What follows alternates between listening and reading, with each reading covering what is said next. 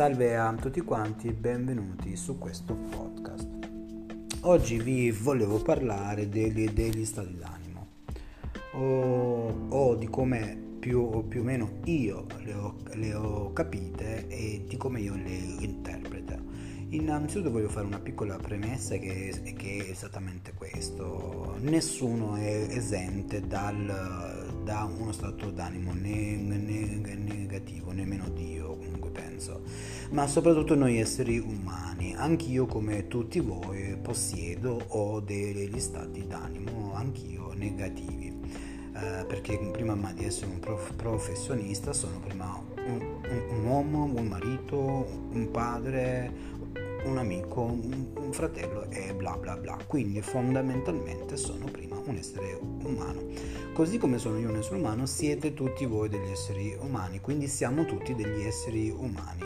Io dico sempre ai miei amici che dato che viviamo tutti su questo acquario fatto praticamente di uomini, quindi è appunto donne, eh, anch'io comunque vivo su e anch'io comunque vivo in mezzo a voi, quindi in mezzo a tutti, quindi anch'io ho una mia sensibilità, ho delle mie sensazioni, delle mie emo- emozioni che come la maggior parte di tutti i medici, psicologi, psico- psicoterapeuti gestiamo. Siamo forse più abili, abbiamo più, più capacità, abbiamo forse più competenze, chi, chi, chi lo sa?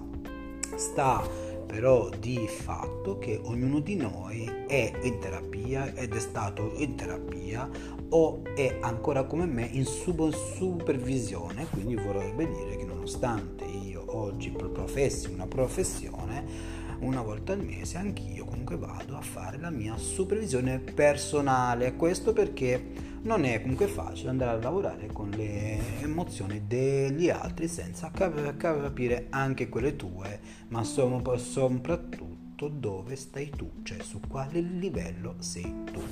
Fatto questa piccola premessa, andiamo a capire un po' comunque insieme, insieme scusate, oggi proprio le parole non mi vengono ma non fa nulla, so che molti di voi comunque piacciono così e anche io mi sono accettato così. Grazie mille, quindi andiamo avanti. Uh, quindi per capire gli stati d'animo dobbiamo prima di tutto capire che lo stato d'animo è una gestalt, è una formazione, una configurazione che può essere integrata, può essere messa comunque insieme in, innanzitutto da tre fattori biologici, quindi il mio bagaglio proprio biologico, quindi tutte le mie, come dire, la mia biologia, quindi anche i con- condizionamenti biologici, non sto parlando di, psi- di, psicologia, ma biologia, cioè sono nato con questo corpo, con questi ormoni, con questi cambiamenti ormonali. Quindi uno, uno stato d'animo non va trascurato questa informazione, è anche una questione chimica, biologica, prima.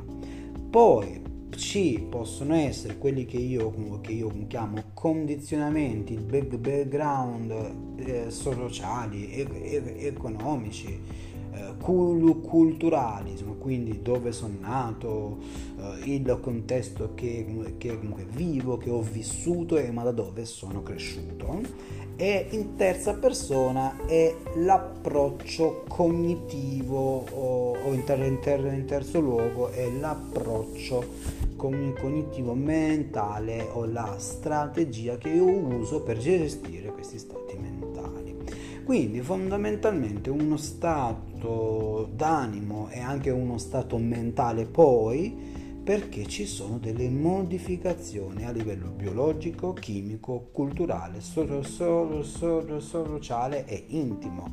Comunque basti pensare alle relazioni intime con, con, con il nostro partner, con i nostri mariti, se mogli o le fidanzate. Quindi, bene, comunque grazie Elton, ma questi stato, sta, stati d'animo, direbbe qualcuno, come li possiamo gestire? Innanzitutto io odio la parola controllare, ecco perché vi ho parlato di gestione, perché molte persone mi hanno scritto e mi comunque chiedono continuamente consiglio su come controllare le emozioni, come controllare lo stato d'animo. In realtà eh, per chi mi conosce realmente a fondo sa che io eh, ho sempre comunque detto e lo ridico, lo ribadisco che noi non possiamo controllare assolutamente nulla. Le nostre risposte bio, bio, biologiche sono esattamente chimiche, quindi noi non possiamo controllare la, questa chimica se non con un'altra chimica, ma possiamo gestire la, la questione. Io posso diventare abile di gestire la mia rabbia, le mie emozioni, la mia tristezza, la, il, mio, il mio dolore, ma la gestione come si fa, come avviene, quali sono quelle questioni per cui io posso im- imparare a gestire. Innanzitutto io credo, e perché lo, lo, vedo anche con i molti clienti che ho e con le persone che fanno come anche terapia online, che ognuno di voi ognuno di noi possiede delle sue risorse, vuol dire che nelle, nella vita ognuno di noi ha già imparato come gestire ma le, proprie, ma le proprie emozioni o i stati d'animo.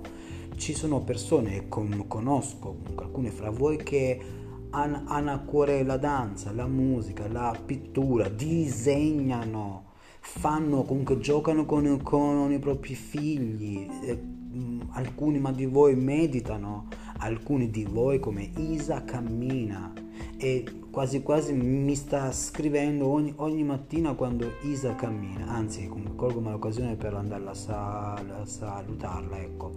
Uh, ad, ad, esempio a lei gli ho insegnato a camminare ogni mattina, comunque farsi un'oretta a, almeno, uno perché gli fa bene, comunque visto la sua età camminare perché uh, può aiutare il suo comunque, cuore comunque a reggere lo, l'ossigenazione dei tessuti lo stress comunque scarica lo stress comunque scarica i suoi, i suoi pensieri ma facci caso ogni volta che Isa torna dalla sua, dalla sua cam, camminata si sente sempre più rilassata sempre più tranquilla. È come dire la camminata di Isa è un po' la sua risorsa che ognuno di noi dovrebbe imparare a fare.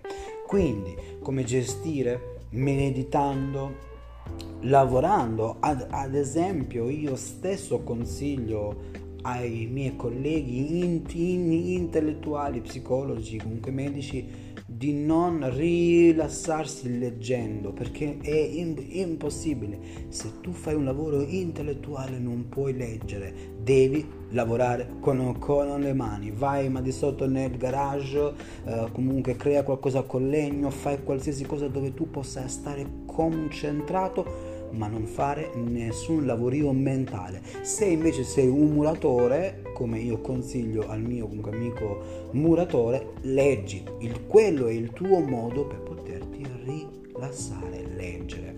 Ma se fai un lavoro inti, inti, intellettuale non devi assolutamente per rilassarti leggere, comunque studiare libri, perché secondo me vai in overthinking, vai in o in upper in italiano sovrastimolazione, sovrappensiero, overthinking. Eh, ognuno, ognuno, ognuno, di voi ha le sue risorse che vanno individuate. Come? Semplicemente pensate a un evento della vostra vita in cui avete superato quell'evento, quel periodo di stress, quel periodo di stato d'animo negativo pensate, andate a rinchiamare un attimo la risorsa che avete usato, perché quella potrà funzionare sempre.